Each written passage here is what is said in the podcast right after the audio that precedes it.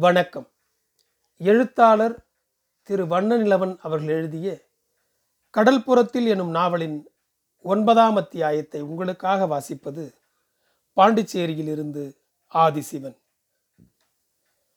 ஊரிலே என்ன நடந்தால்தான் என்ன? அறுப்பின் பண்டிகை வந்துவிட்டது. கோயில் முன்னே இருக்கிற உயரமான கொடிக்கம்பத்தில் சிவப்பு பட்டு துணியில் காக்கா பொன்னிழைகள் பதிக்கப்பட்ட கொடி பறக்க ஆரம்பித்து விட்டது தினமும் காலையிலும் மாலையிலும் ஆராதனைகள் நடந்தன. அநேகமாக எல்லார் வீடுகளிலும் விருந்தினர்கள் நிரம்பி இருந்தார்கள். பக்கத்து ஊர்களில் கல்யாணமாகியிருந்த பெண்கள் தங்கள் கணவன் வீட்டாருடன் வந்துவிட்டார்கள் எல்லாரையும் முகம் கோணாமல் உபசரிக்கிறது எப்படி என்று அந்த ஊர் பெண்களுக்கு தெரியும். போன வருஷம் பண்டிகைகளுக்கு பாவாடை சட்டை அணிந்து வந்திருந்த பிள்ளைகள் திடீரென மாயசக்தியினால் வானிலிருந்து இறங்கி வந்த தேவதைகளைப் போல தாவணி அணிய ஆரம்பித்திருந்தார்கள். எல்லா பெண்களுமே அந்த பருவத்துக்கு தாண்டுகிற சமயம் வெகு அற்புதமானது. அந்த கணம் அவர்களுக்கு திடீரென்று தான் சம்பவிக்கும். தன் சக தோழிகளுடன் கிளியந்தட்டோ தாயமோ ஆடிக்கொண்டிருக்கையில் கூட அது நிகழ வாய்ப்பிருக்கிறது. அப்போதே அந்த பெண்ணுக்கு இதுவரையிலும் இல்லாத வெட்கம் நளினம் எல்லாம் வந்து சேருகின்றன. இது ரொம்ப வேடிக்கையான விஷயம்தான். ரஞ்சியும் கூட வந்து விட்டார். பிலோமியின் வீட்டுக்குத்தான் யாருமே வரவில்லை. செபஸ்திதான் கல்யாணமான பிறகும் அறுப்பின் பண்டிகைகளுக்கு வந்து போய்க் கொண்டிருந்தான். அந்த வருஷம் அவனுக்கும் வர சௌகரியப்படவில்லை என்று எழுதிவிட்டான். அமலோற்ப வாக்கால் எந்த வருஷமுமே புருஷன் வீட்டுக்கு போன பிறகு வந்தவள் அல்ல. எல்லாருடைய வீடுகளிலும் குதூகலம் பொங்கி வருகிறதை தன் வீட்டு தாழ்வார ஓலை வேய்ந்த திண்ணையிலிருந்து பார்த்து கொண்டிருந்தாள் ஃபிலோமி அன்றைக்கு அறுப்பின் பண்டிகையின் எட்டாம் திருவிழா. அன்றைக்கு சாயந்தரம் கோயிலில் சப்பரம் புறப்படும். மரியம்மையின் சொரூபத்தை வைத்து பெரிய ஊர்வலமாக வருவார்கள். அன்றைய கட்டளை மீன் தரகமார்களான சாயபுமார்கள் செலவு. இந்த கட்டளை ரொம்ப காலமாக அங்கே நடந்து வருகிறது. தரகமார்கள் வேறு மதமாக இருந்தாலும் இதை அவர்கள் மிகுந்த பக்தி சிரத்தையுடனே செய்தார்கள். குருசு வெளியே போயிருந்தான். பிலோமி போன வருஷ பண்டிகையில் எட்டாம் திருவிழாவென்று கழிந்த சந்தோஷமான பொழுதுகளை நினைத்து பார்த்து கொண்டிருந்தாள். பழைய நாட்களை மீண்டும் நினைத்து பார்க்கிற போது அதுதான் மனசுக்கு எவ்வளவு பிரியமானதாக இருக்கிறது. ஊரிலே எல்லோரும் கோயிலின் முன்னே கொடிமரத்தை சுற்றி சப்பரம் புறப்படுகிறதை பார்க்கிறதுக்காக பெருங்கூட்டமாக கூடியிருந்தார்கள். திருவிழாவுக்காக வந்திருந்த பலகார கடைகள் வளையல் கடைகளில் ஜே ஜே என்றிருந்தது. எங்கும் சந்தோஷத்தை தவிர வேறொன்றும் இல்லை கோயிலுக்கு பின்னாலும் பக்கங்களிலும் வெளியூர்களிலிருந்து வந்திருந்த மாட்டு வண்டிகள் அவிழ்க்கப்பட்டு கிடந்தன. அந்த வண்டிகளின் கீழே ஜமுக்காலத்தை விரித்து குடும்பம் குடும்பமாக அமர்ந்து பேசிக் கொண்டிருந்தார்கள். பிலோமியும் சாமிதாசும் கூட்டத்தை விட்டு வெகு தூரத்துக்கு விலகி வந்திருந்தார்கள். கடற்கரையோரமாகவே ஊரை தாண்டி மணலில் நடந்து போய் ஒரு இடத்தில் உட்கார்ந்து கொண்டார்கள். அந்த இடம் ஊருக்கு வெளியே கிளித்தோட்டத்துக்கு முன்னால் உள்ள கடற்கரை. தூரத்திலிருந்து ஜனங்கள் ஆரவாரம் கடல் அலைகளையும் மீறி இனிமையாக கேட்டுக்கொண்டிருந்தது கோயிலை சுற்றிலும் போட்டிருந்த டியூப்லைட்டின் வெளிச்சம் மட்டிலும் ஒரே வெள்ளை புகையாய் தெரிந்தது. அப்போது பௌர்ணமிக்கு இன்னும் இரண்டு நாட்கள் இருந்தன. எதனாலும் எங்களை பிரிக்க முடியாது என்பது போல் இரண்டு பேரும் ஒருத்தரை ஒருத்தர் கட்டிப்பிடித்து கொண்டு மணலில் வெகு நேரத்துக்கு படுத்திருந்தார்கள்.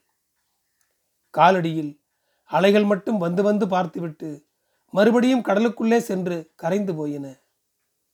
கிளித்தோட்டத்து வண்டிப்பாதையினூடே நேரம் கழித்து திருவிழாவுக்கு போகிற மாட்டு வண்டிகள் இரண்டொன்று தென்னை மரங்களிடையே தோன்றியும் மறைந்தும் போய்க் கொண்டிருந்தன. அதை தவிர வேற யாரும் இல்லை இரண்டு பேரும் ஒன்றுமே பேசாமல் மூச்சோடு மூச்சிறைக்கும் நெருக்கத்தில் ஒருத்தரை ஒருத்தர் பார்த்து கொண்டிருந்தார்கள். அன்றைக்கு அத்தனை அந்யோன்யத்திலும் சாமிதாஸ் ஒன்றுமே அத்துமீறி செய்துவிடவில்லை. அவளேதான் விரும்பி அவனுடைய கையை தன் தோளோடு பின்னி போட்டுக்கொண்டு இருக்கியிருந்தாள் அவளுக்கு அப்படி இருப்பது ரொம்பவும் தேவையாக இருந்தது. அந்த நிலையிலும் அவனுடைய சுவாதீனமான நேர்மை அவளை மிகவும் கவர்ந்து விட்டது. அந்த கணமே அவளுக்குள் அவன் மீது எந்தவித நிபந்தனைகளும் இல்லாத தீவிரமான பிரியம் மனசெல்லாம் பொங்கி ததும்பிற்று. அவனுடைய சட்டைக்குள்ளிருந்து வீசிய வியர்வை நடியை அவள் ரொம்பவும் ரசித்தாள். அது அவளுக்கு மயக்கத்தை தருகிறதாக இருந்தது. ஒரு கோடி மல்லிகை மலர்களின் மனம் போல அதை அவள் உணர்ந்தாள். அது ஏன் அப்படி என்று அவளுக்கு தெரியாது. அவள் அவனுடைய மீசையை தொட்டு தடவினாள். அவனுடைய மார்பு முடிகளில் முகத்தை வைத்து பிரேமையுடன் தேய்த்தாள். உலகமே அவனாகி அவள் கைப்பிடியில் இருக்கிறது போல எண்ணினாள். அப்போது தூரத்திலே தெரிகிற அவளுடைய ஊரில் அவளுக்கென்று ஒரு வீடு இருப்பதான ஞாபகமே இல்லை. வெகு நேரத்துக்கு பிறகு அவளுடைய விருப்பத்தின் பேரிலேயே அவனுடைய வாயில் தன்னுடைய கருத்த உதடுகளை பதித்து அவனிடமிருந்த ஜீவரசத்தை தாகத்துடன் பருகினாள். அப்போதும் அவனுடைய நேர்மை அவளை வெகுவாக இம்சித்து போட்டது. அந்த இரவிலேயே அவள் கடலம்மைக்கு அர்ப்பணமாகி கடலில் கரைந்து போக வேண்டும் என்று ஆசைப்பட்டாள். அவனுடைய தோளில் சாய்ந்தபடியே அவளும் அவனும் நடந்து ஊருக்கு திரும்பிக் கொண்டிருந்த போது ஊருக்கு மேலே தென்னந்தோப்புகளின் உயரத்தையும் பொய்யாக்கி கொண்டு வானங்கள் வெடித்து வர்ண கோலப்பொடிகளாக சிந்திக் கொண்டிருந்தன. சப்பரம் கோவில் தெருவை விட்டு புறப்பட்டதுக்கு அதுதான் அடையாளம். அவளால் எதையும் சகித்து கொள்ள முடியும். சாமிதாசை மட்டும் யாருக்கும் கொடுக்க சம்மதியாள். அவள் ஆசைப்பட்டதிலே எவ்வளவு காரியங்கள் நடந்ததுண்டு? இது மட்டிலும் நடந்துவிட. தூணில் சாய்ந்தபடியே மௌனமாக அழுது கொண்டிருந்தாள் பிலோமி தெருவில் கோவிலுக்கு போகிறவர்களின் நடமாட்டம் அதிகமாகிவிட்டிருந்தது. அவள் விளக்கை ஏற்றவில்லை. இன்னும் அவளுக்கு அந்த நேரத்தில் அந்த இருட்டில் உட்கார்ந்திருப்பது மிகவும் பிடித்திருந்தது.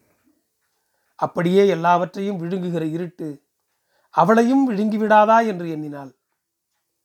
படலிக் கதவை திறந்து கொண்டு யாரோ வருகிறது போல இருந்தது. குருசுதான். கள்ளுக்கடையிலிருந்து திரும்பி வந்திருந்தான். வெள்ளியும் மறைஞ்சு போச்சே. கடலில் வீணா வல்லம் தவிக்கலாச்சே என்ற பழைய பாட்டை பாடிக்கொண்டே அவளை பேர் சொல்லி கூப்பிட்டான். ஊரில் எல்லா வீட்லேயும் ஒரே விளக்கு மயமாக இருக்கு. இந்த குட்டிக்கு ஒரு விளக்கு பொருத்தி வைக்கிறதுக்கு துப்பு இல்லாமல் போச்சே. ஏ ஃபிலோமி? இருமிக்கொண்டே முற்றத்து கட்டிலில் விழுந்தான். ஃபிலோமி நீர்மல்க அவனையே பார்த்து கொண்டிருந்தாள். சேசுவே எல்லா வேதனையும் நான் தான் தாங்கணுமா? இந்த வயசில் இம்புட்டு கஷ்டங்கள் எதுக்காக கொடுக்கிற ஐயா? என்று வாய்விட்டு புலம்பினான். குருசு இருமிக்கொண்டே வாயில் வந்தபடி பேசிக் கொண்டிருந்தான். அந்த தேவடியா மரியா இருந்த வரைக்கும் வாத்தி பைகிட்ட போய் செத்தா இந்த குட்டி இந்த வயசுலேயே புருஷனை தேடி போயிட்டா போல இருக்கு. எந்த முண்டை எவன் கூட போனா என்ன? எனக்கு வல்லம் இருக்கு கடல்ல மீன் இருக்கு. ஃபிலோமியால் அவன் மீது கோபப்பட முடியவில்லை. கட்டிலில் புரண்டு கொண்டிருந்த அவனையே பரிதாபத்துடன் பார்த்தாள். எப்படி இருந்த வாழ்க்கை? கடைசியில் கண்மூடி திறக்கிறதுக்குள் இந்த கதியாகிவிட்டது. ஒரு வருஷத்திற்குள் என்னவெல்லாம் நடந்து விட்டிருக்கிறது ஃபிலோமிக்கு உடம்பெல்லாம் நடுங்கிற்று. விளக்கை பொருத்தாமலேயே நடந்து போய் வீட்டுக்குள்ளிருந்து ஒரு பழைய போர்வையை எடுத்து வந்து அவனை போர்த்தினாள். எல்லாவற்றையும் ஒரு சிறிதாவது மறக்க வேண்டும் என்று நினைத்து வீட்டை பூட்டி சாவியை வாசல் நிலைப்படியில் வைத்துவிட்டு சேலையை தோளில் சுற்றி இழுத்து தலையில் முக்காடு போட்டுக்கொண்டு தெருவுக்கு போனாள். கிழக்கே தெரு திருப்பத்தில் நாளை இந்த நாய்கள் கூடி சண்டையிட்டுக் கொண்டிருந்தன. சிறிது நேரம் அவளை அறியாமலேயே அவைகள் வேடிக்கை பார்த்து கொண்டு நின்றன. ரஞ்சியை பார்க்க வேண்டும் போல இருந்தது. நிச்சயம் அவள் திருவிழாவுக்கு வந்திருப்பாள் என்று தெரியும். ரஞ்சியின் வீட்டினுள் முன்னால் மாடக்குழியில் ஒரு பெட்ரூம் விளக்கு மட்டும் எரிந்து கொண்டிருந்தது. அதற்கு பக்கத்தில் ரஞ்சியின் வயசான பாட்டி வீட்டினுள் அவள் நுழைந்தது கூட தெரியாத நிலையில் கட்டிலில் காலை தொங்க போட்டுக்கொண்டு வெற்றிலை மென்று கொண்டிருந்தாள். ரஞ்சியுடைய பாட்டிக்கு கொஞ்சம் காது மந்தம். பிலோமிக்கு அந்த நிலையிலும் அந்த பாட்டியை காவலாய் அவர்கள் வைத்துவிட்டு போயிருந்ததை எண்ணி சிரிப்பு வந்தது. மெதுவாக சென்று அவள் காதருகே குனிந்து படே ரஞ்சியெல்லாம் எங்க? என்று கேட்டாள். நீ ஆறு மலை. நான் தான் ஃபிலோமி. ஆறு? மரியம்மைக்க கடைசி மாவலா? ஆமாம் ரஞ்சி எங்க? ஆறு தேடுதா. உன் ஜினேகதியை தேடுதியா? அவள் புருஷங்காரனோட கோயிலுக்கு போயிருக்கா. இங்கேயும் வீட்டில் எல்லாரும் போயிருக்காவ நான் தான் சாவ மாட்டாத. கிளவி தலையை ஆட்டிக்கிட்டு கிடக்கேன். நீ என்ன இம்புட்டு நேரம் கழிச்சு போகிறா ஃபிலோமி ரொம்ப கஷ்டப்பட்டு மனசை அடக்கி கொண்டு தாழ்ந்த குரலில் அப்போ நான் போயிட்டு வாரேன் பாட்டி என்று சொல்லிவிட்டு தெருவில் இறங்கி நடந்தாள். அவள் கோயிலுக்கு போக பிரியப்படவில்லை. அங்கே போனால் அவளால் பழைய நினைவுகளை மீண்டும் தவிர்க்க முடியாமல் ஆகிவிடும். எங்கோ அங்கொன்றும் இங்கொன்றுமாய் போய்கொண்டிருந்தவர்களுடன் கூட அவள் நடந்தாள். மனம் மட்டும் அவளிடம் இல்லை.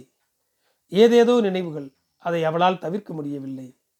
திடீரென்று ஆறு ஃபிலோமியா! என்ற குரலை கேட்டு தன் நினைவுகளிலிருந்து மீண்டாள் ஃபிலோமி. அவள் வாத்தியின் வீட்டு முன்னால் நின்றிருந்தாள். அவளுக்கே ஆச்சரியமாக இருந்தது. உள்ளவாய் எதுக்கா? வாசல் நினைக்கா நீ கோயிலுக்கு போகலையா? அவருக்கு கீழ்ப்படிந்து போவது போல அவர் பின்னே தலைகுனிந்து சென்றாள். கோயிலுக்கு போகல என்றாள். நீ எப்படி இவ்வளோ நேரத்துக்கு இங்கே வந்தா? அப்பச்சி வீட்டில் இல்லையா? இருக்காவ. என்னமோ வரணும்னு தோணிச்சு வந்தேன். ஏன் ஒரு மாதிரியா இருக்கா? ஒன்றுமில்லை இல்லை. நீ சந்தோஷமாட்டும் இல்லை. என்ன கஷ்டம் வந்துச்சு? மனசில் இருக்குது அடுத்த ஆளுகிட்ட விட்டுட்டு சொன்னாதான் சரி. அன்றைக்கு இரவு வெகு நேரத்துக்கு ஃபிலோமியும் அவரும் பேசிக்கொண்டிருந்தார்கள் அவளுக்கு அவருடன் தன்னுடைய எல்லா அந்தரங்கங்களையும் சொல்ல வேண்டும் போல் இருந்தது. அவளுக்கென்று துக்கப்படவும் சந்தோஷப்படவும் கூடிய ஒரு புதிய மனுஷர் கிடைத்திருக்கிறார். இதற்காக அவள் மிகுந்த சந்தோஷப்பட்டாள். அவர் அவளுடைய மனசில் ஏதோ ஒரு இடத்தில் இதுவரை எந்த காலடியும் விழுந்திராத ஒரு இடத்தில் நடந்து போகிறதை உணர்ந்தாள். அவருடைய வீட்டு அலமாரியில் இருந்த கேக்குகளையும் பழங்களையும் இரண்டு பேரும் சாப்பிட்டார்கள். கோயிலில் சப்பரம் இறங்குகிற நேரத்துக்கு ஃபிலோமி அங்கிருந்து புறப்பட்டாள். அவரும் வீட்டை பூட்டிக் கொண்டு அவளுடன் புறப்பட்டார். அவர் பூட்டை பூட்டும்போது தன்னுடைய சட்டையை அவளிடம் கொடுத்து வைத்திருக்க சொன்னார். அது ஃபிலோமிக்கு ரொம்பவும் பிடித்திருந்தது. பூட்டிவிட்டு சட்டையை வாங்கி போட்டுக்கொண்டார் அவருடன் கூட நடக்கிற போது ரொம்ப காலமாக பழகின ஒருவருடன் போவது போல இருந்தது ஃபிலோமிக்கு. அவள் வேண்டாம் என்று சொல்லியும் கூட அவர் அவளோடேயே அவள் வீடு வரையிலும் கொண்டு வந்து விட்டு விட்டு போனார். அவர் போகிறதையே பார்த்துவிட்டு உள்ளே போனாள். குருசு இன்னும் கட்டிலில்தான் சவத்தை போல கிடந்தான். அது அவளுக்கு ஒரு விதத்தில் ஆறுதலாக இருந்தது. வீட்டினுள் நுழைந்து கதவை திறந்து குதூகலத்துடன் விளக்கை பொருத்தினாள். சாயந்திரம் இருந்த மனநிலைக்கும் இப்போது இருக்கிற சந்தோஷத்துக்கும் அவளே நினைத்து ஆச்சரியப்பட்டு கொண்டாள். எல்லாவற்றையுமே மறந்து போனால் எவ்வளவு அற்புதம் மனசினுள் நிகழ்ந்து விடுகிறது. அவளுக்கு விசிலடிக்க தெரியும். சின்ன வயசில் ரஞ்சியும் பிலோமியும் தனியே எங்காவது போகிற போது விசிலடித்து கொண்டே போவார்கள். ரஞ்சி விசிலில் பாட்டெல்லாம் படிப்பாள். ஆனாலும் பிலோமிக்கு நன்றாகவே விசிலடிக்க வரும். மெலிதாய் விசிலடித்து கொண்டே பின்வாசலுக்கு போனாள். கடலுக்கு போகிற நாலைந்து பேர்கள் வலைகளை சுமந்து கொண்டு பேசிக்கொண்டே போனார்கள். குருசுவால் இனிமேல் அன்றைக்கு கடலுக்கு போக முடியாது. சிறிது நேரத்தில் விடிந்துவிடும் காலையில் இதையெல்லாம் ரஞ்சியிடம் சொல்ல வேண்டும். ரஞ்சி அடி ரஞ்சி காலை வரையில் காத்திருக்க வேண்டுமேட்டி வானத்தை பார்த்தாள். நிலவு துண்டு மேகங்களினூடே நடந்து கொண்டிருந்தது. எவ்வளவு துயரத்திலும் நிலவை பார்த்தால் மனம் சாந்தி பெறும். தென்னந்தோப்புகளினூடே கோயில் தெரிகிறது. பண்டியல் கடைகளில் சிலவற்றில் கூட்டம் இருக்கிறது. கடலின் ஆறாவாரத்தை ஆசையுடன் கேட்டாள். அவள் வெகு நாட்களுக்கு அப்புறம் அப்படி இருக்கிறாள். இனி எந்த கஷ்டமும் அவளை ஒன்றும் செய்துவிடாது போல இருந்தது. மறக்காமல் ஜெபம் செய்துவிட்டு படுத்தாள்.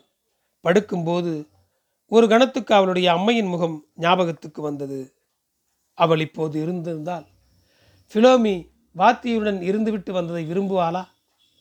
நிச்சயம் விரும்புவாள் என்றுதான் அவளுக்கு தோன்றியது. தூங்குகிற வேளையில் கடலின் ஆரவாரத்தை கேட்டுக்கொண்டே படுத்தாள். காலையில் ரொம்ப சந்தோஷமாக இருக்கும் என்று மரியம்மை பல தடவை சொல்லியிருக்கிறாள். அந்த கடல் ரஞ்சியைப் போல தரகனாரைப் போல வாத்தியைப் போல வெகு அபூர்வமானது. அது தன் எழுச்சிமிக்க அலைகளால் எல்லோருக்கும் தன்னுடைய ஆசீர்வாதத்தை சொல்லுகிறது. அந்த ஆரபாரத்தில் மகிழ்ச்சியை தவிர வேறொன்றும் இல்லை ஃபிலோமி கடல் அலைகளின் பெருத்த சத்தத்தை கேட்டுக்கொண்டே தூங்கி போனாள். நன்றி. என் குரல் உங்களை பின்தொடர ஃபாலோ பட்டனை அழுத்தவும். உங்களுக்கு மீண்டும் நன்றி.